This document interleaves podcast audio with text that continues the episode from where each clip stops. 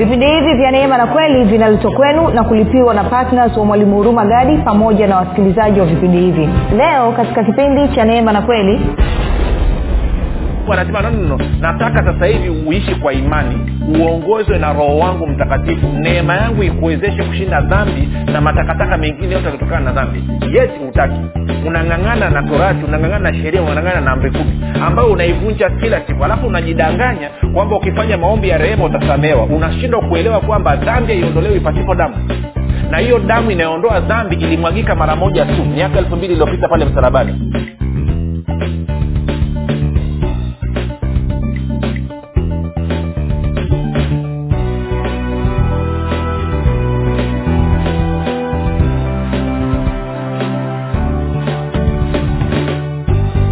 popote pale ulipo rafiki ninakukaribisha katika mafundisho ya neema na kweli. Jina langu naitwa huruma gadi. Nina furaha kwamba umeweza kuungana nami kwa mara nyingine tena ili kuweza kusikiliza kile ambacho bwana wetu yesu kristo ametuandalia. Kumbuka tu mafundisho ya neema na kweli yanakuja kwako kila siku muda na wakati kama huu yakiwa na lengo la kujenga na kuimarisha imani yako uo unanisikiliza ili uweze kukua na kufika katika cheo cha kimo cha utimilifu wa kristo. Kwa lugha nyingine ufike mahali uweze kufikiri kama kristo uweze kuzungumza kama kristo na uweze kutenda kama kristo mwenye haki anatakiwa kuishi kwa imani na pasipo imani hawezekani kumpendeza mungu. Hivyo basi ni lengo la vipindi na mafundisho ya kristo kupitia vipindi vya neema na kweli kujenga na kuimarisha imani yako ili mwenendo wako wa kila siku huwe ni mwenendo unaompendeza mungu. Kufikiri kwako rafiki kuna mchango wa moja kwa moja katika kuamini kwako. Ukifikiri vibaya utaamini vibaya. Ukifikiri vizuri utaamini vizuri. Hivyo basi fanya maamuzi ya kufikiri vizuri. Na kufikiri vizuri ni kufikiri kama kristo. Na ili uweze kufikiri kama kristo unabudi kuwa mwanafunzi wa kristo na mwanafunzi wa kristo anasikiliza na kufuatilia mafundisho ya kristo kupitia vipindi vya neema na kweli. Tunaendelea na uchambuzi wa kitabu cha wagalatia. Tuko katika ule mlango wa tatu. Tumeshaangalia mambo kadha wa kadha katika mlango wa kwanza mlango wa pili na sasa tuko katika mlango wa tatu. Na leo tutakuwa tuna mambo mazuri kabisa hebu kama ulikuwa na shughuli yote acha kaa usikilize. Tafuta daftari tafuta kalamu yako kaa uandike ili baadaye uweze kurejea nosi zako uweze kufuatilia uweze kupima kile kilichozungumzwa uone kina mantiki ama kina mantiki lakini kabla ya kuendelea ni kukumbushe tu kwamba kama ungependa kupata mafundisho hayo kwa njia ya video basi anapatikana katika youtube. Chanel yetu inaitwa mwalimu huruma gadi. Ukifika pale subscribe lakini pia usisahau kubonyeza kengele. Na utakapoangalia video yoyote usisahau kuliki pamoja na kushare. Kwa kufanya hivyo unakuwa umeshiriki katika kueneza injili na kama ungependa kupata mafundisho haya kwa njia ya sauti basi tunapatikana katika google podcast apple podcast pamoja na spotify kwa jina la mwalimu huruma gadi. Ukifika pale usisahau kusubscribe na utakaposubscribe utakuta pia mafundisho uh, vipindi vinavyoendelea lakini mafundisho ya huko nyuma. Angalia pakua share na watu wengine linki hiyo ili watu wengi zaidi waweze kujiunga katika podcast zetu hizo waweze kupata mafundisho kwa njia ya sauti. Mb ni ndogo sana ni mb takriban kumi na moja.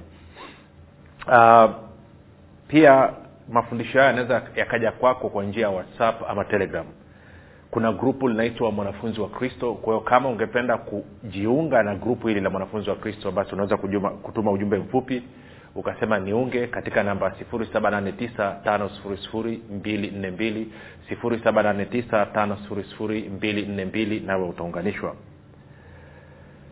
baada ya kusema hayo nitoe shukurani za dhati na za pekee kabisa kwako wewe ambao umekuwa ukisikiliza kila siku na kufuatilia mafundisho haya na mafundisho ya kristo kupitia vipindi vya neema na kweli. Asante pia kwa kuhamasisha wengine ili waweze kusikiliza. Na zaidi ya yote ni kushukuru tu kwa kufundisha na kushirikisha wengine kile ambacho mwenyewe umejifunza. Kumbuka kuna watu ambao sitaka niweze kuwafikia lakini wewe una uwezo wa kuwafikia kuna watu ambao hawatakaa wakubali kunisikiliza mimi lakini wewe watakusikiliza. Hivyo basi kwa pamoja wewe ukifanya sehemu yako na mi nikifanya sehemu yangu ufalme wa mungu unaenea na mwili wa kristo unapata kujengwa ni kushukuru pia wewe kwa pekee kabisa ambao umekuwa ukifanya maombi kwa ajili ya vipindi vya neema na kweli kwa ajili ya wasikilizaji wa vipindi vya neema na kweli kwa ajili ya kwangu mimi pamoja na timu yangu.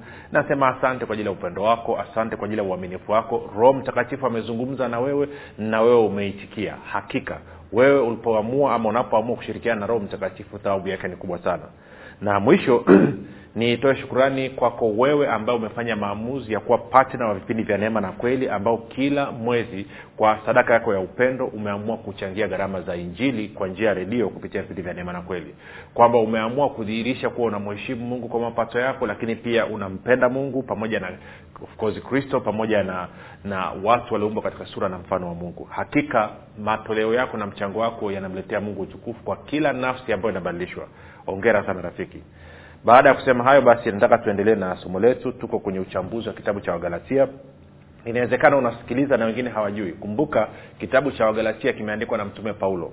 Na kanisa hili la wagalatia lilikuwepo uh, ama lilikuwa uturuki ambayo ni uturuki. Ya tunajua sasa hivi uturuki ni uislamu zaidi umetawala lakini wakati huo eh, uh, kanisa lilikuwepo la wagalatia lilikuwepo uturuki na kulikuwa kuna mambo kadha wa kadha yametokea kwamba wayahudi wamejaribu kupenyeza mafundisho yao na kulazimisha watu waliokoka watu wa mataifa waliomwamini yesu kristo kwamba ni lazima washike torati ya musa aka amri kumi ama watairiwe pia.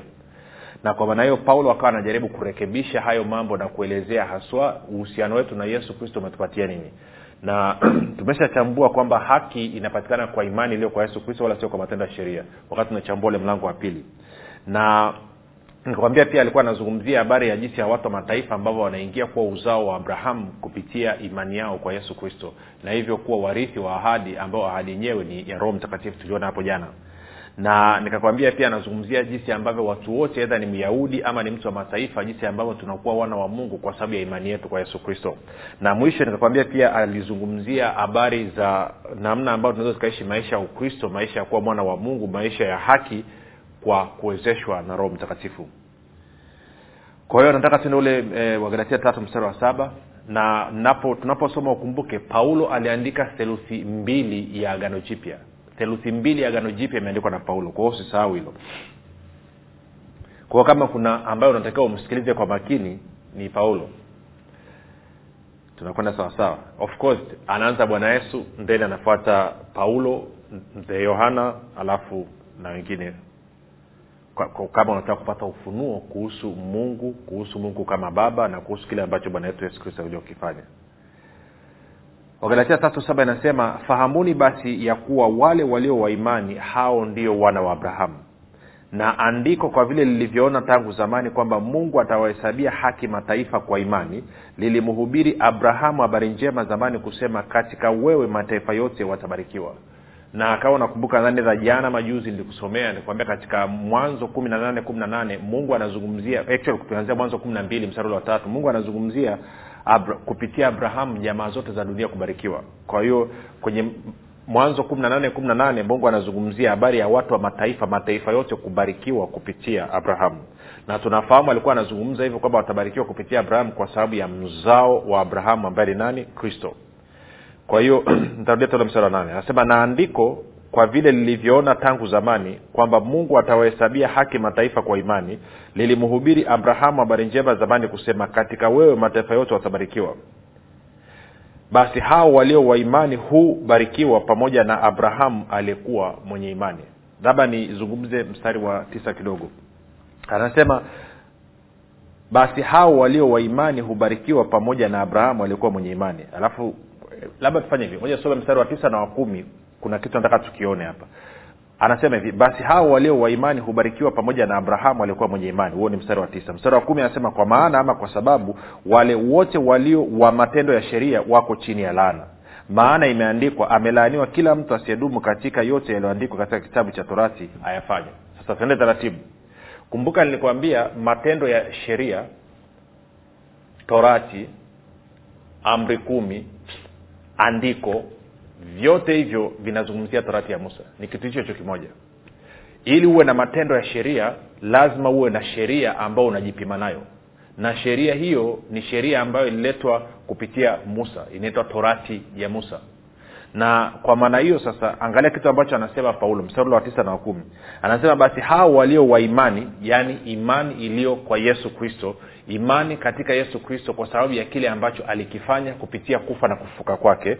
Anasema basi hao walio wa imani hubarikiwa pamoja na abrahamu aliyekuwa mwenye imani. Kwa sababu wale wote walio wa matendo ya sheria wako chini ya laana. Kwa hiyo kwa lugha ingine anasema hivi wale ambao wanaishi na kuendesha maisha yao kwa imani iliyojikita kwa yesu kristo wako chini ya baraka na wale ambao wanaishi maisha yao ambayo e, yamejikita chini ya torati ya musa amri kumi au sheria ama andiko anasema wako chini ya laana. Sikawa nanyelewa nachokizungumza rafiki. Moja nirudie tena.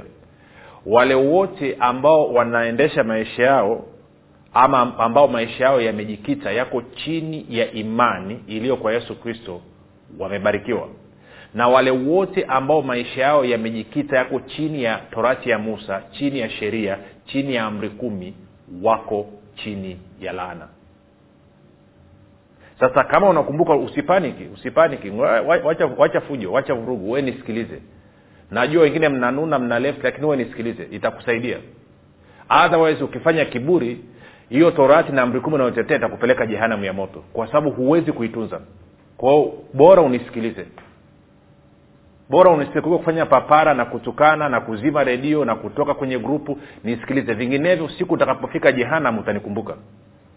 Kwao nisikilize kile ambacho paulo anasema hapa. Najaribu kukuelewesha uweze kuelewa na ukitaka kujua kwamba hichi anachokisema paulo ni halisi angalia wewe ambaye unangangania amri kumi torati sheria jinsi ambavyo umeingia kwenye mafundisho ya ajabu ajabu. Mara unavunja madhabau mara unakomboa mara unapasua mara unafanya sijui toba ya kitu gani mara sijui toba ya kitu gani. Umejaribu vitu vyote lakini bado maisha yako ni vurugu.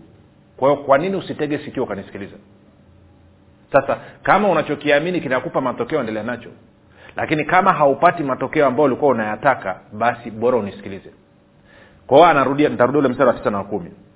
Anasema hivi basi hao walio wa imani maana yake imani iliyo kwa yesu kristo hubarikiwa kwa lugha ingine walio wa maisha yao ambao wanaendesha maisha yao ya kila siku kwa imani. Kumbuka anasema mwenye haki ataishi kwa imani wako chini ya baraka. Wale ambao wanaendesha maisha yao kwa kufuata torati sheria wako chini ya laana period sasa kwa nini anasema hivi? Eh? angalia ule mstari wa kumi na moja. Nikueleze ni, okay. Tue taratibu. Yaani nataka tuone taratibu tuweze kuelewana hapa. Maanake watu wengi wameingia kifungoni hapa. Anasema hivi ngoja nichambule mstari wa kumi afu tarudi mstari wa tisa. Anasema kwa maana wale wote walio wa matendo ya sheria wako chini ya laana maana imeandikwa amelaaniwa kila mtu asiyedumu katika yote sio baadhi yote yote yaliyoandikwa katika kitabu cha torati ayafanye. Yote yaliyoandikwa katika kitabu cha torati ayafanye. Anasema hivi kwamba kuwa matendo ya sheria nimekwambia lazima una sheria umejipima nayo. Kwa hiyo sheria iko ndani ya torati ya musa. Kwa hiyo anasema kwamba kwenye torati unatakiwa uyafanye yote. Uyatimize yote. Kwa hiyo huwezi ukang'ang'ania uka amri kumi alafu usiitimize ipasavyo. Hivi vitu unajua shida ya watu wanaong'ang'ania sheria torati amri kumi wanachagua nini cha kufanya na nini sio cha kufanya. Hapa mstari wa, kumi anasema kwa maana wale wote walio wa matendo ya sheria ama wale wote ambao wanaendesha maisha yao kwa kufuata sheria wako chini ya laana. Anakwambia ni kwa sababu imeandikwa amelaaniwa kila mtu asiyedumu katika yote yaliyoandikwa katika kitabu cha torati ayafanye okay. Ili ni kuonyesha hichi kitu kilivyo serious. Unatakiwa ufanye yote. Kwa mfano tuchukue kipengele kimoja tu.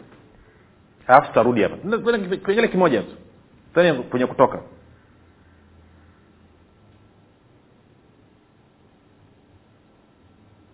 Tende kwenye kutoka.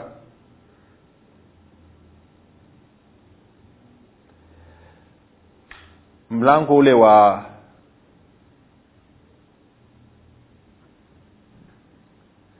kutoka mlango wa thelathini na nne.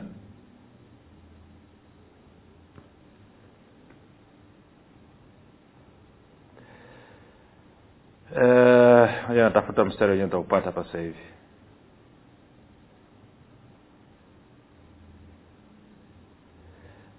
Ngoja natafuta mstari lakini nitaupata muda sio mrefu. Pointi ni hii kwamba alikuwa anazungumzia habari ya ya ya ya, ya, ya torati na kwa maana hiyo anasema kwamba anamweleza anamweleza musa kwamba watafanya kazi siku sita na siku ya saba. Ehe, iko tano kutoka tano. Angalia mstari wa kwanza. Anasema musa akakutanisha mkutano wote wa wana wa israeli na kuwaambia maneno aliyoyahusia bwana ni haya kwamba myafanye mstari wa pili. Fanyeni kazi siku sita lakini siku ya saba itakuwa siku takatifu kwenu ni sabato ya kustarehe kabisa kwa bwana.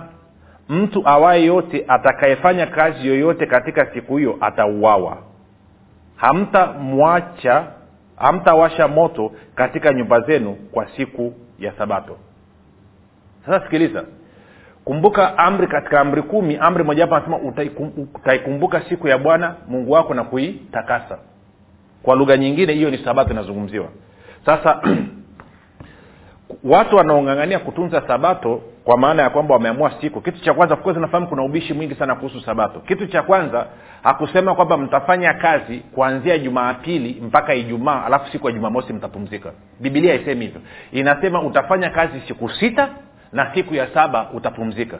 Kwa hiyo unaweza ukaamua kufanya kazi kuanzia jumaatatu mpaka jumamosi ukapumzika siku ya jumapili ama ukafanya kazi kuanzia jumapili mpaka siku ya ijumaa ukapumzika siku ya jumamosi ama ukafanya kazi kuanzia siku ya jumamosi mpaka alhamisi alafu siku ya ijumaa ukapumzika. Kwao wewe mwenyewe ndo unachagua. Alichosema ni kwamba katika siku saba za wiki siku sita fanya kazi siku ya saba pumzika. Sasa nachokielekeza ni hichi nakumbuka miaka mingi iliyopita ndugu mmoja akaa ananitumia mistari kuhusu sabato siku ya sabato usipoitunza u unafundisha watu kutokushika sheria kufuata amri kumi nikamuuliza siku moja nikaamua kuongea naye. Nikaambia kutoka thelathini na tano mstari ule wa pili anasema fanyeni kazi siku sita lakini siku ya saba itakuwa siku takatifu kwenu. Ni sabato ya kustarehe kabisa kwa bwana. Mtu awaye yote atakayefanya kazi yote katika siku hiyo atauawa kwao kutunza sabato ni pamoja na kuwaua wale ambao wamevunja siku ya sabato. Kwa nikaambia ndugu mmeshaua wangapi kanisani kwenu? Akasema eh, nikaambia mmeshaua watu wangapi kanisani kwenu katika kutunza sabato? Maanake huwezi ukasema unayetunza sabato alafu kuna watu katikati yenu wanavunja siku ya sabato mkawacha akasema haiwezekani. Nikaambia kwa nini haiwezekani? Unajua watu watafakari hivi vitu. Anafahamu kabisa ukiua utafungwa. Sheria inakataza sasa tena taratibu. Kwa hiyo huwezi ukasema unatunza kipande kimoja cha sheria alafu ukaacha kipande kingine. Amesema tunza sabato usifanye kazi siku hiyo. Na yeyote miongoni mwenu mtakayemwona amefanya kazi lazima mumuue. Sasa mnisaidie ninyi mnaotetea amri kumi kumbuka hiyo utaikumbuka siku ya bwana na kuitakasa. Ikumbuke siku ya bwana na kuitakasa. Ni amri ya ngapi nadhani ni amri ya tatu. Hebu niambie wangapi leo hii wanavunja? Tuna wakristo wangapi leo hii ambao mnang'ang'ania amri kumi ambao siku ya jumapili mlisema ni siku yenu ya kupumzika ambao mnakwenda kanisani mkitoka kanisani mnaenda kwenye biashara. Mnakwenda kwenye kazi zenu. Mnapika chakula siku hiyo angalia ule mstari wa, wa tatu anasema anasema hamtawasha moto katika nyumba zenu kwa siku ya sabato na mnapika chakula mnakula siku hiyo. Alafu unakuja unang'ang'ania hapa amri kumi alafu unachagua kile unachokitaka ambacho kinakufurahisha unakichukua. Kile ambacho akikufurahishi unakiacha. Sijui kaa unaelewa pointi inayojaribu kuzungumza rafiki torati sio nyepesi kama unavyofikiri. Kwenye hii siku ya sabato huruhusiwi hata kutema mate.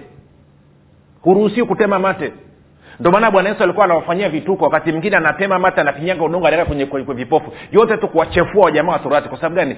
Sabato iliumbwa kwa ajili ya mwanadamu. Mwanadamu hakuumbwa kwa ajili ya sabato. Inaanza kuja rafiki. Kwa hiyo anasema kwamba turudi kule kwenye wagalatia sanani umepata picha nzuri na nakumbuka huyo ndugu livyomwambia hivyo hakuwahi kunipigia simu tena hakuwahi kunitumia. Maake limwambia usinitafute tena kuniambia habari ya sabato ya kutunza sabato mpaka siku utakapoitimiza sabato kama inavyotakiwa. Kwamba atakayekuwa amevunja anatakiwa ashughulikiwe. Kama amjashughulikia mtu yoyote huna uhalali huna huna uhalali wa kunishambulia kwa nataka nikuonyesha jinsi ambavyo sheria ilivyo ni ngumu. Kwa hiyo tusikurupuke tu tukadanganyana hapa tukaanza kupigana mashinikizo hapa ya kushika torati torati sheria sheria amri kumi amri kumi amri kumi amri kumi alafu tuna, tunashika nusunusu tunavyotaka. Haiendi namna hiyo. Okay. Sijui kama nanyelea kitu nachokizungumza ama kwa mfano nikupe mfano mwingine wa, wa sheria inavyozungumzwa anasema kwamba mwanamke haruhusiwi kuvaa mavazi ya mwanaume na mwanaume haruhusiwi kuvaa mavazi ya mwanamke. Naenda kwenye kumbukumbu la torati utaikuta hiyo. Okay. Wakristo wa, wa wengi wakatafsiri kwamba mwanamke haruhusiwi kuvaa suruali na mwanaume haruhusiwi kuvaa gauni. Okay moja nikusaidia kitu kimoja. Kipindi wakati inatolewa hiyo sheria watu wote wanaume na wanawake walikuwa wanavaa magauni. Kulikuwa hakuna suruali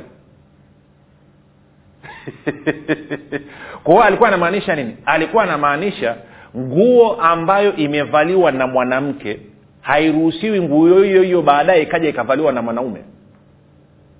Ama nguo sijui kwa nini? Kwa sababu kulikuwa kuna sheria inayohusiana na swala la hedhi. Kwamba mwanamke anapokuwa katika hedhi lazima awe amejitenga kwa siku saba asigusane asiguse kitu chochote. Chochote kitakachogusana na huyo mama maanaake kitakuwa kimekuwa najis. Na kama ni wewe mtu mwanaume amegusana na huyu mama lazima na wewe utengwe siku tatu. Sasa naomba niulize swali. Kuna makanisa mangapi leo hii yanapinga wanawake kuvaa suruali lakini wakati huo wanawake wakiwa na hedhi wanawaruhusu makanisani kwa nini hamtunzi yote inavyotakiwa? Kwa nini mnachagua tu kipande mnachokitaka? Wewe mchungaji umelala na mke wako yuko kwenye hedhi alafu unaenda unasimama madhabauni kwenye agano la kale wewe ungechomwa moto. Si- sijui kama mnanyelea kitu nachojaribu kukizungumza. Kwa hiyo ndio maana paulo akazungumza kwa kwa kwa kwa, kwa, kwa huzuni kabisa. Twende kwenye timotheo kwanza niku- nikuonyeshe. Timotheo wa kwanza. Tuliisoma tena tuisoma tena. Timotheo wa kwanza mlango wa kwanza. Alafu tuanze mstari kama ule wa ngapi? Wa, wa, wa, wa tano anasema walakini mwisho wa agizo hilo ni upendo utokao katika moyo safi na dhamiri njema na imani isiyo na unafiki. Wengine wakiyakosa hayo wamegeukia maneno ya ubatili wapenda kuwa waalimu wa sheria ingawa hawayafahamu wayasemayo wala mambo yale wayanenayo kwa uthabiti kwa anasema watu wamekuwa wana kierere wanafundisha sheria wanafundisha torati wanafundisha amri kumi. Wakati wao wenyewe hawawezi kuitunza. Wakati wao wenyewe hawawezi kuisimamia. Wameokota vipande vipande. Hawana ujuzi kuhusu hii torati. Hawana ujuzi kuhusu hii sheria. Wanang'ang'ania tu. Sijui kama unanyeelewa kitu hiyo tuache unafiki. Ndio maana anasema angalia mstari sana anapoanza. Anazungumza hivi. Anasema walakini mwisho wa agizo hilo ni upendo utokao katika moyo safi na dhamiri njema na imani isiyo na unafiki. Wengine wakiyakosa hayo wamegeukia maneno ya ubatili. Wapenda kuwa waalimu wa sheria ingawa hawayafahamu wasemayo wala mambo yale wayanenayo kwa uthabiti. Kwao rafiki ngoja nikwambia turudi wagalatia tatu. Kwa anasema ni kwenye wagalatia tatu. Wagalatia tatu mstari wa tisa anasema ishi kwa imani uwe chini ya baraka ama mstari wa kumi uishi kwa kufuata sheria torati amri kumi uwe chini ya laana kwa nini? Kwa sababu anasema kwa sababu wale wote walio wa matendo ya sheria ama wanaofuata torati sheria amri kumi wako chini ya laana. Kwa nini? Kwa sababu imeandikwa amelaaniwa kila mtu asiyedumu katika yote. Sio baadhi yote yote yote yaliyoandikwa katika kitabu cha torati ayafanye. Unatakiwa ufanye mambo yote yaliyoandikwa katika kitabu cha torati. Na sheria ziko mia sita kumi na tatu. Ngoja nikuulize amri ya kumi na moja inasemaje? Amri ya kumi na moja inasemaje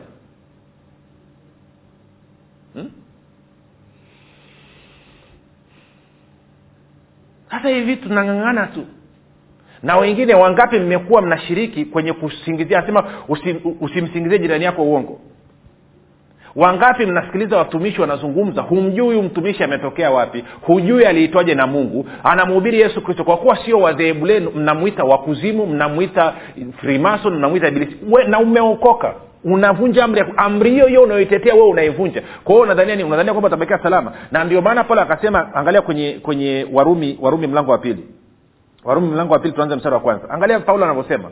Anasema kwa hiyo wewe mtu uwaye yote uhukumue huna udhuru. Kwa maana katika hayo umhukumuyo mwingine wajihukumu mwenyewe kuwa na hatia. Kwa maana wewe uhukumuye unafanya yale yale nasi twajua ya kuwa hukumu ya mungu ni ya kweli juu yao wafanyayo hayo. Wewe binadamu wahukumuye wale wafanyayo hayo na kutenda yayo hayo mwenyewe. Je wadhani ya kwamba utajiepusha na hukumu ya mungu? Yaani watu wanatetea hii amri kumi alafu wenyewe ndo mabingwa wa kuvunja hii amri kumi na wakati mungu anasema no, no, nataka sasa hivi uishi kwa imani uongozwe na roho wangu mtakatifu. Neema yangu ikuwezeshe kushinda dhambi na matakataka mengine yote yanatokana na dhambi. Yet hutaki. Unang'ang'ana na torati unang'ang'ana na sheria unang'ang'ana na amri kumi ambayo unaivunja kila siku. Alafu unajidanganya kwamba ukifanya maombi ya rehema utasamehewa. Unashindwa kuelewa kwamba dhambi haiondolewi pasipo damu na hiyo damu inayoondoa dhambi ilimwagika mara moja tu miaka elfu mbili iliyopita pale msalabani. Na ili hiyo damu ifanye kazi katika maisha yako lazima huwe na imani katika hiyo damu kwamba iliondoa dhambi zako zote zilizopita zilizopo na zinavyokuja bila hivyo utarudi kwenye sheria. Na ukirudi kwenye sheria amesha kwambia hakuna mwenye mwili atakayehesabiwa haki mbele za mungu. Hakuna mwenye mwili ambaye anaweza akawa na uhusiano na mungu usiokuwa na dosari ya aina yoyote kwa kutumia sheria. Kwao chagua imani rafiki ni kuombe ndugu katika kristo chagua kuishi kwa imani uwe chini ya baraka. Vinginevyo maisha yako yatakuwa yamejaa laana kama kipindi kijacho tutakavyokuonyesha sasa hatua ya kwanza ili uweze kuishi kwa imani lazima umempokea yesu kristo kama bwana mwokozi wa maisha yako. Kwa kama ungependa wasema mimi maisha ya laana sitaki nataka kuishi chini ya baraka. Fanya maombi yafuatayo. Sema mungu wa mbinguni nimesikia habari njema. Leo nimejua. Nachagua maisha ya imani. Naamini yesu kristo ni mwanao alikufa msalabani ili aondoe dhambi zangu zote. Kisha akafufuka ili mimi niwe mwenye haki. Nakiri kwa kinywa changu ya kuwa yesu ni bwana. Bwana yesu nakukaribisha katika maisha yangu. Uwe bwana na mwokozi wa maisha yangu. Asante kwa maana mimi sasa ni mwana wa mungu. Rafiki nakupa ongera karibu katika familia ya mungu na kukabidhi mkononi mwa roho mtakatifu ambako ni salama. Basi tukutane kesho muda na wakati kama huu. Jina langu naitwa huruma gari na yesu na bwana.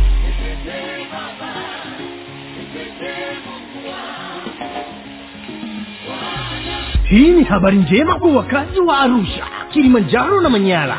Sasa mwalimu huruma gari ambaye amekuwa akikuletea mafundisho ya kristo kupitia vipindi vya neema na kweli kwa njia ya redio youtube google podcast apple podcast spotify telegram pamoja na whatsapp.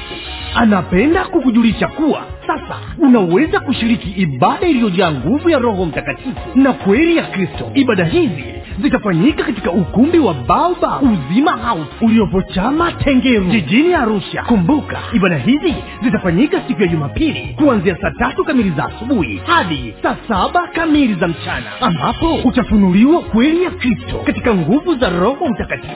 Wagonjwa watahudumiwa na kupokea uponyaji wenye vifungo watafunguliwa na kuwekwa huru. Na kwa siku za jumatano ni ibada ya ushirika mtakatifu pamoja na maombezi. Itakayoanza saa kumi na dakika thelathini za jioni hadi saa kumi na mbili na dakika thelathini za jioni. Ili kushiriki ibada hizi fika katika ukumbi wa baba uzima hausi uliopo chama tengeru au kwa mawasiliano zaidi piga simu nambari sifuri saba sitini na nne mia tano mia mbili arobaini na mbili au sifuri saba nane tisa mia tano mia mbili arobaini na mbili au sifuri sita saba tatu mia tano mia mbili arobaini na mbili kumbuka ni kweli unayoijua ndiyo itakayokuweka huru, huru.